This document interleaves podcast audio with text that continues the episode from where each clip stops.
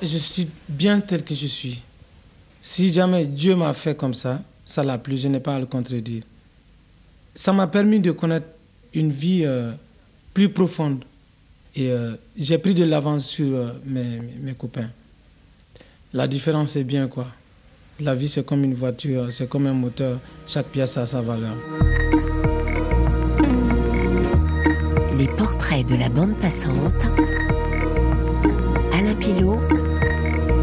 Cécile Bonissi. Dès son plus jeune âge, Salif Keïta, albinos, est la risée de tous. Chagrin et désespoir l'envahissent alors. Mais très tôt, il va décider de tenir le coup, d'assumer sa condition, laquelle en définitive va lui apprendre énormément, lui permettre de se forger un fort caractère, un esprit de résistance. Aider les albinos tant sur le plan médical que sur leur stigmatisation ou exclusion devient sa priorité. Dans ce quatrième épisode, les engagements et les combats de Salif Keïta. Dans ses premières entrevues, dès 1984, on comprend vite que Salif ne sera pas qu'un simple chanteur, mais également la voix des faibles et des opprimés. Le fait qu'on soit trop traditionnaliste sur les castes ici, je, n'approuve pas ça. Moi je suis euh, dans un autre siècle et qui ne regarde pas le, le siècle de mes ancêtres. Moi, je veux que ça bouge. Je veux que la société se déplace et qu'on oublie tout ça là. Et puis, qu'un Keita qui devienne artiste ou bien qui fasse quoi que ce soit, qu'un griot qui devienne noble, qui, qui vice versa, c'est ce que moi j'aime. Parce que moi, je suis contre les castes.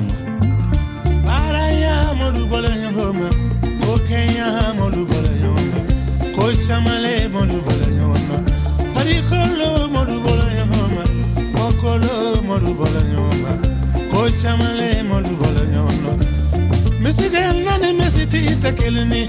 Tuyani faniya tekilini. Iyayani goyaye tekilini. Ne kanuleko nkele yarabini seriko akone kono fayonko ne yarabiniko kalete malo. fe. Konkala maloya akone kono fayonkumala niyana mokoko kalete yanfa fe konkale janfayo Tonton sur l'album Un autre blanc qui veut dire que Salif est albinos, blanc de peau, africain de sang et de pensée. Un homme qui a un autre regard de blanc sur l'Afrique qui n'est pas le regard des vrais blancs, celui du blanc des Africains qui œuvrent pour leur cause. Nous reviendrons sur cet opus dans le prochain et dernier épisode où Salif tirera à nos côtés le bilan de ce parcours remarquable. Si les albinos sont aussi discriminés, les dirigeants africains n'y sont pas pour rien, comme Salif Keïta le faisait remarquer en 2017. Ils sont dedans. Ça vient d'eux. C'est eux qui font ça. Il faut rappeler que par ignorance, certains commettent des meurtres sur les albinos en imaginant pouvoir tirer leur pouvoir. Ouais, c'est ça. Même euh, tout récemment, on vient de retirer la, une fille albinos à sa maman pour aller la sacrifier au Mali. Mais oui, il n'y a rien qui change. On a alerté les Nations Unies et on est en train de travailler dessus. C'est le pouvoir qui fait ça. Ou les oppositions, les, les marabouts, les, les, gens qui demandent le sang des albinos, leurs euh, têtes, leurs membres. Et c'est des criminels qui vivent de ça et qui demandent au pouvoir pour monter, il faut tuer un albinos. Vous êtes jamais découragé? Non, pas du tout. Parce que c'est des gens qui travaillent avec le diable. Et le diable, je n'y crois pas trop.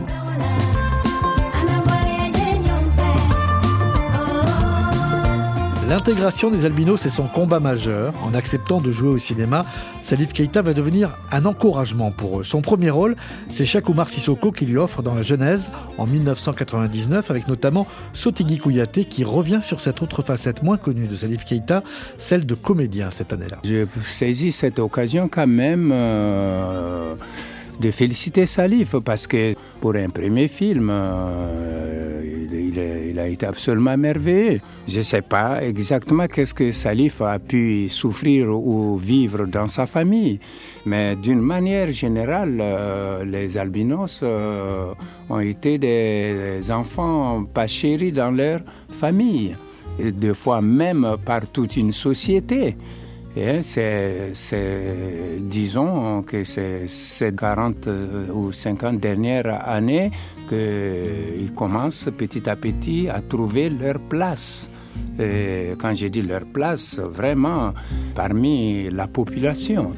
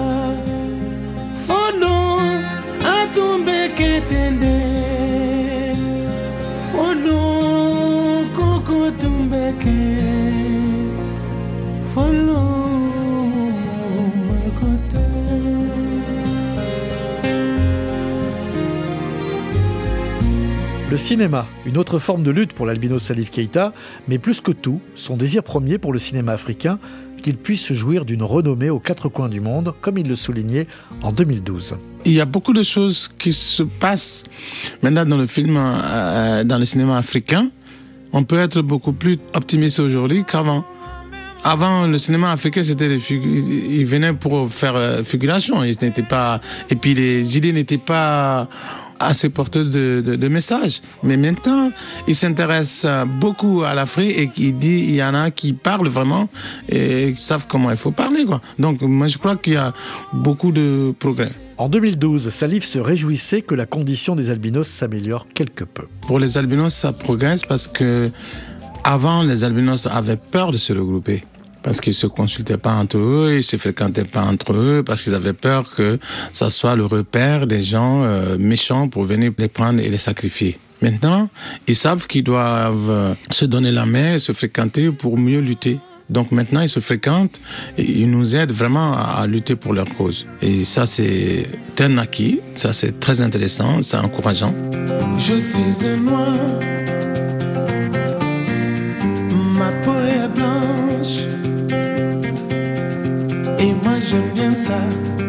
C'est la différence qui est jolie.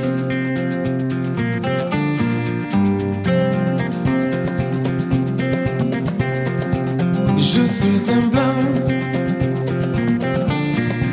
Mon sang est noir. Et moi j'adore ça. C'est la différence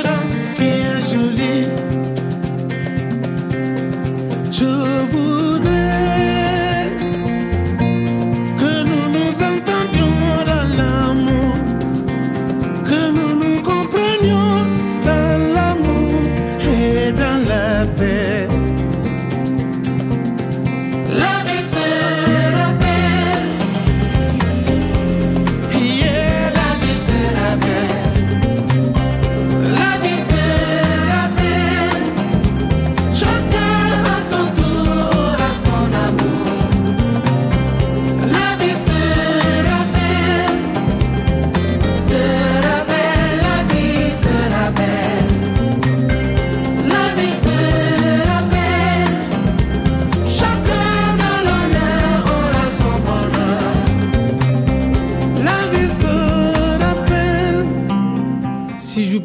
que je suis albinos, je m'oublie.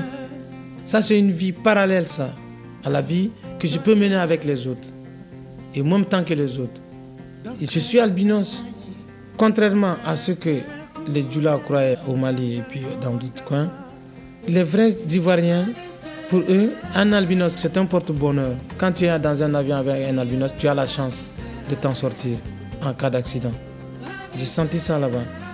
J'ai même fait une, et un jour un accident après la soirée. J'avais un copain qui s'appelait Konaté, Kassim Konaté. Et après la soirée, il était fatigué, on avait tous sommeil. Lui, il a pris une heure cinq que j'avais.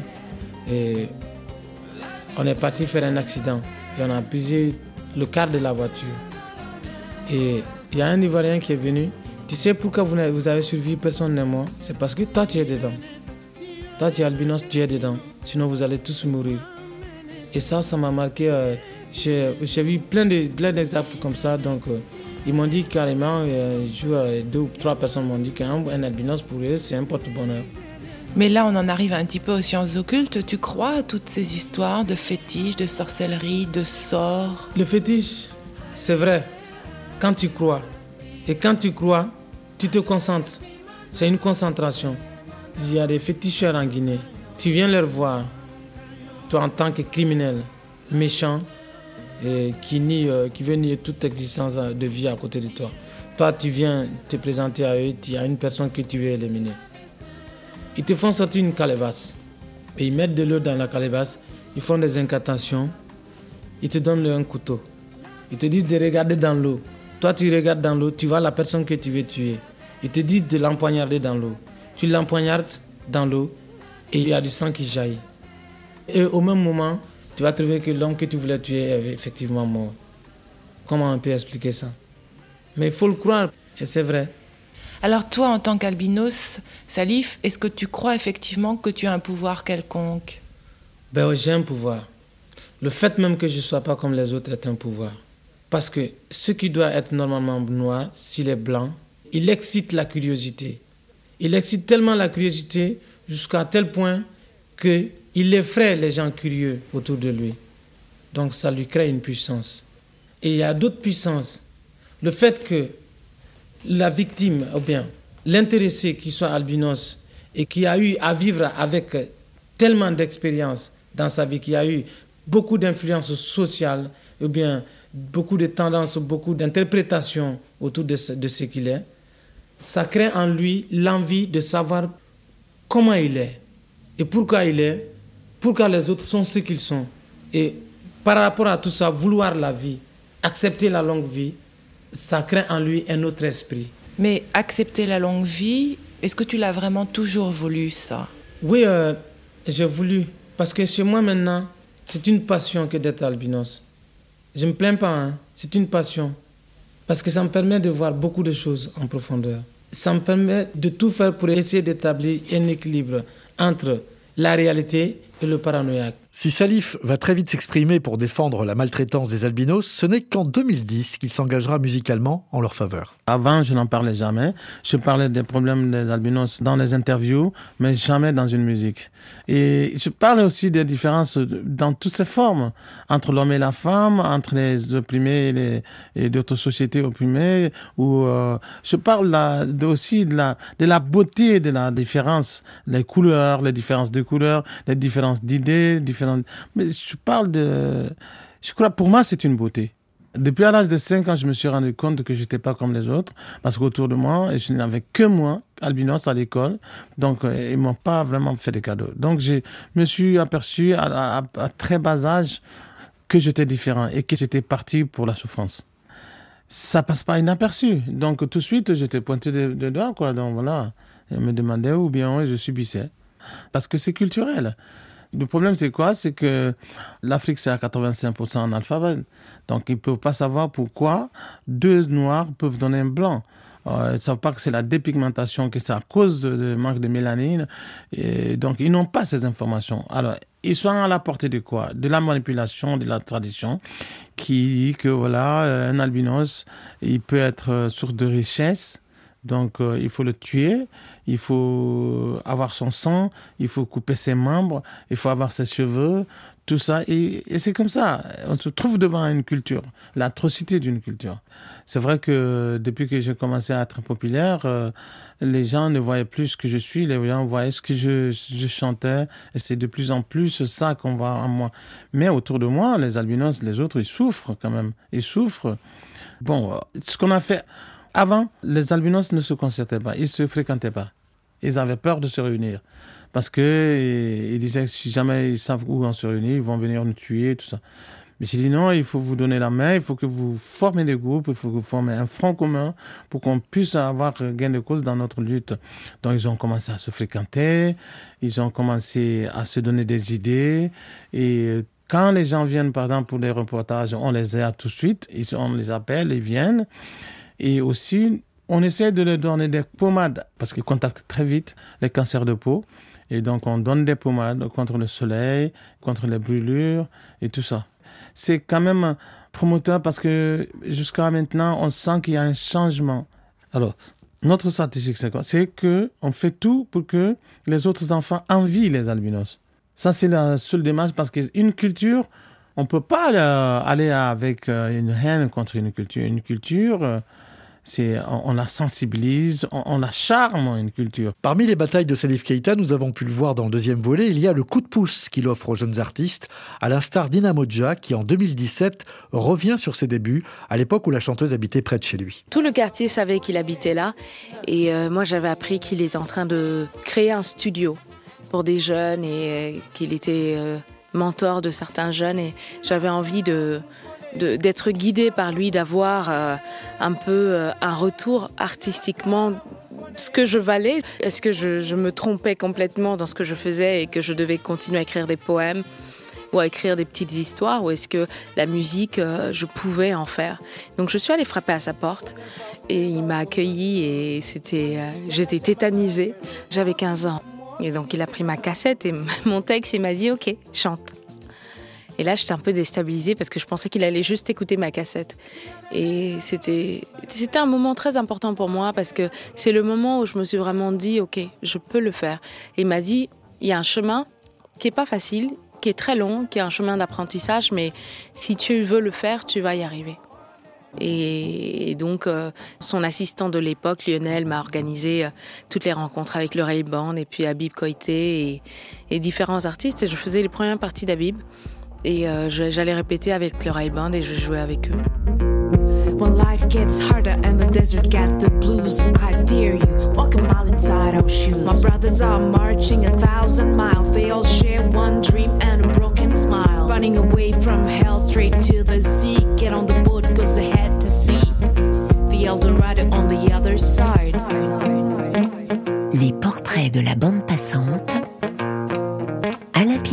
ses engagements, ses actions, Salif les fait passer à travers ses compositions, comme le remarquait en 2015 le militant politique français d'origine malienne, Anzouman Sissoko. Salif Keita, ses chansons, ça, surpasse un peu les jeunes maliens que quand on arrive à un certain âge, euh, on veut aller euh, dans un certain circuit.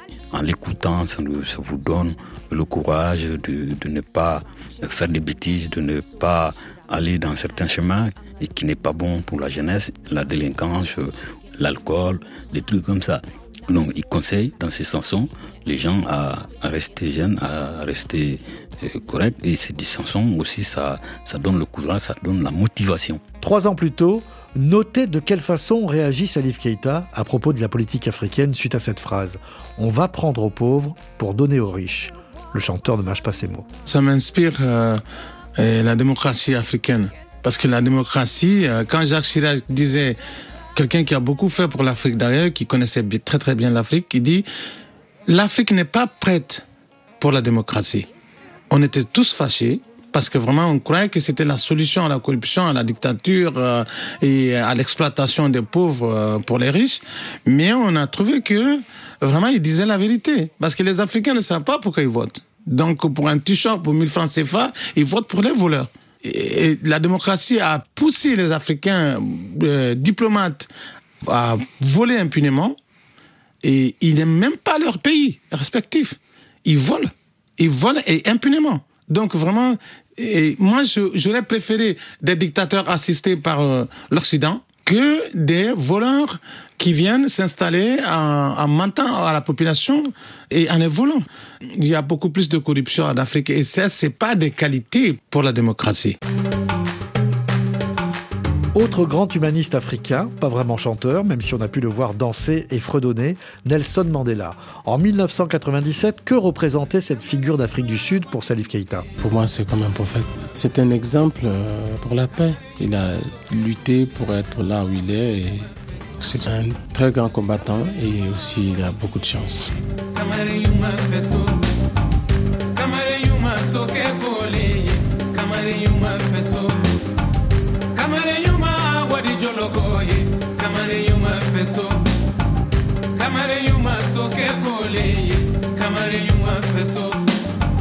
Lorsqu'en 2017, Salif Keita ne se lasse pas de donner des conseils aux jeunes générations, la discussion tourne vite à la politique. Je veux leur dire que C'est pas parce qu'on souffre qu'on ne peut pas servir le monde. Nous avons tous souffert dans notre enfance et on a appris beaucoup de choses. Et maintenant, nous sommes au service de, ce monde-là et je crois que dans le bon sens. Et je leur dis bonne chance et que Dieu les protège et que nous sommes avec eux. Il ne faut pas compter sur du miracle dans la vie. Il faut travailler. Il faut vraiment travailler. La chance, ça peut venir, mais il faut aller la chercher. Et aller la chercher, c'est aussi du travail. C'est bien de travailler et chercher à connaître et chercher le savoir où il est. Dans la leçon, dans l'expérience et en, ouvrant la porte à d'autres cultures, en ouvrant la porte à d'autres civilisations et en essayant d'aller vers les gens.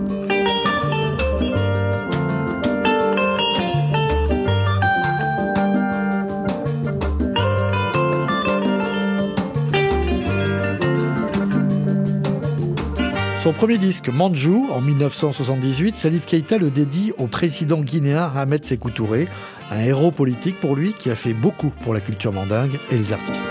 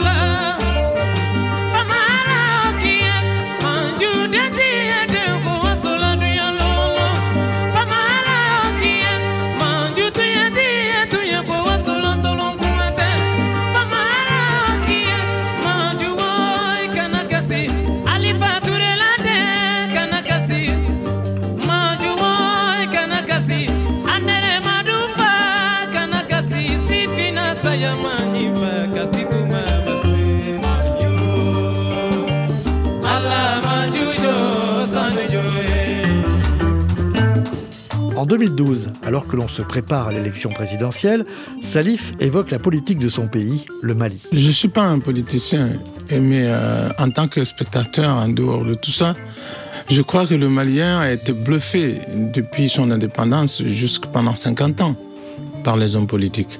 Et on leur a jamais dit la vérité et ils se sont retrouvés avec des chefs qui n'aimaient pas le pays et qui ont été corrompus. La communauté internationale est obligée de faire quelque chose parce que c'est pas un problème malien seulement, c'est un problème mondial. Parce que c'est des gens qui sont là, des vendeurs de drogue, des sadafistes qui sont là et qui veulent faire un coin pour récupérer des otages et avoir de l'argent. Si ça quitte le Mali, ça va rentrer en Algérie, ça va rentrer au Niger, ça va, la Mauritanie est là, le Sénégal est là. Ça fait des décennies, peut-être 50 ans qu'il le faut. Depuis l'indépendance du Mali, ils sont là. Quand ils viennent, on leur donne de l'argent ou on leur tape dessus, ils partent. Après, ils reviennent. Je crois que la seule façon de solutionner ce problème, c'est l'intervention militaire. Il faut plus qu'ils soient là. Il faut pas qu'ils soient là. C'est pas seulement le Mali, c'est pour toute la sous-région et c'est pour tout le monde entier. Parce que c'est quelque chose qui n'est pas bien pour la liberté des gens. Et ça empêche les gens de, de travailler dans leur pays. Quoi. Une année plus tôt, Salif Keita envisageait-il d'être candidat à la présidence du Mali? Je ne serai pas certainement candidat, mais je ne serai pas muet. Je vais parler parce que je crois que le début de la démocratie au Mali a vu naître une classe euh, bourgeoise qui est en train de s'enrichir au détriment euh, des pauvres analphabètes. Et il faut qu'il y ait maintenant une alternance. Donc vraiment, il y a des gens que je vais beaucoup aider pour qu'ils soient là pour euh, changer les choses. Parce qu'il y a quand même 380 euh, milliards de francs CFA détournés au Mali. Donc c'est trop pour un pays qui n'a pas d'argent, qui est un pays pauvre comme le Mali. Et ça, ça c'est pas un bon exemple. Je crois qu'on a besoin, nous aussi, de l'alternance. Les élections de 2012, c'est très important dans l'avenir du Mali. Cette élection n'aura pas lieu comme prévu en 2012, mais en 2013, suite au coup d'État militaire qui renverse le président Amadou Toumani Touré. En 1997, si Salif ne vise pas la présidence du Mali, il demeure un très bon ambassadeur de ce continent africain si décrié par une bonne partie de l'Occident. Je crois qu'il y a une mauvaise pub sur l'Afrique qui dit que voilà, il n'y a que du malheur, il n'y a que de la maladie, il n'y a que la famine, il n'y a que des choses négatives. Je ne suis pas d'accord parce que quand même il y a des belles plages en Afrique. Il y a de quoi manger si on veut faire à manger, si on veut cultiver, on arrive à faire euh, des super champs de, tout ce qu'on veut. Je dis que tout n'est pas négatif en Afrique. Et ça pousse les Africains à partir dans d'autres pays euh, où on les appelle les émigrés, où ils sont chassés d'ailleurs. En fin de compte, ils ne savent plus où aller. tandis que chez eux, c'est un paradis. Au sud du continent, l'apartheid sévit toujours et Salif Keïta, en 1988, a son point de vue sur la manière de poursuivre la lutte contre le racisme.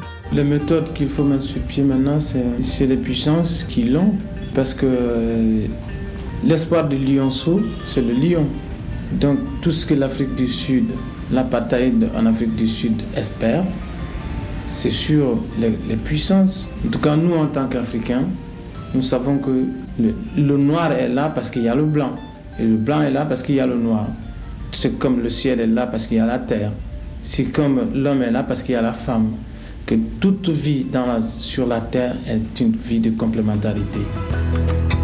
En 2017, le climat est également un fléau pour Salif. Nous faisons partie de la nature. S'il n'y a plus de nature, il n'y a plus personne. Le jour, elle n'est pas là, la nature, on n'est plus là. Nous sommes dans un micro-ondes. Qu'on soit dehors, qu'on soit dedans, on est dans un micro-ondes. Les satellites sont en haut, nous avons les portables dans les oreilles, nous avons euh, la télé qui marche, nous avons les radios qui marchent, nous avons la technologie autour de nous qui ne peut pas aller sans effets secondaires. De toute façon, on n'a pas de planète pour l'instant, on n'en a qu'une. Dans Sankana, j'ai parlé de l'écologie parce que le désert avance de plus en plus en Afrique. En Afrique et dans la savane, les savanes, avant quand j'étais jeune, de mon village, tu ne pouvais pas voir euh, plus loin parce qu'il y avait quand même une petite forêt qui s'installait, qu'on voyait. Mais maintenant, les, villageois, ils coupent les bois, ils vivent de bois, de commerce de bois. Il n'y en a même pas. Ils sont en train de tout couper.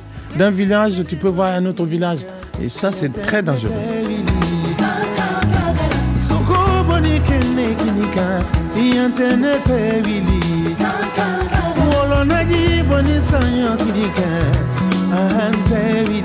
Soko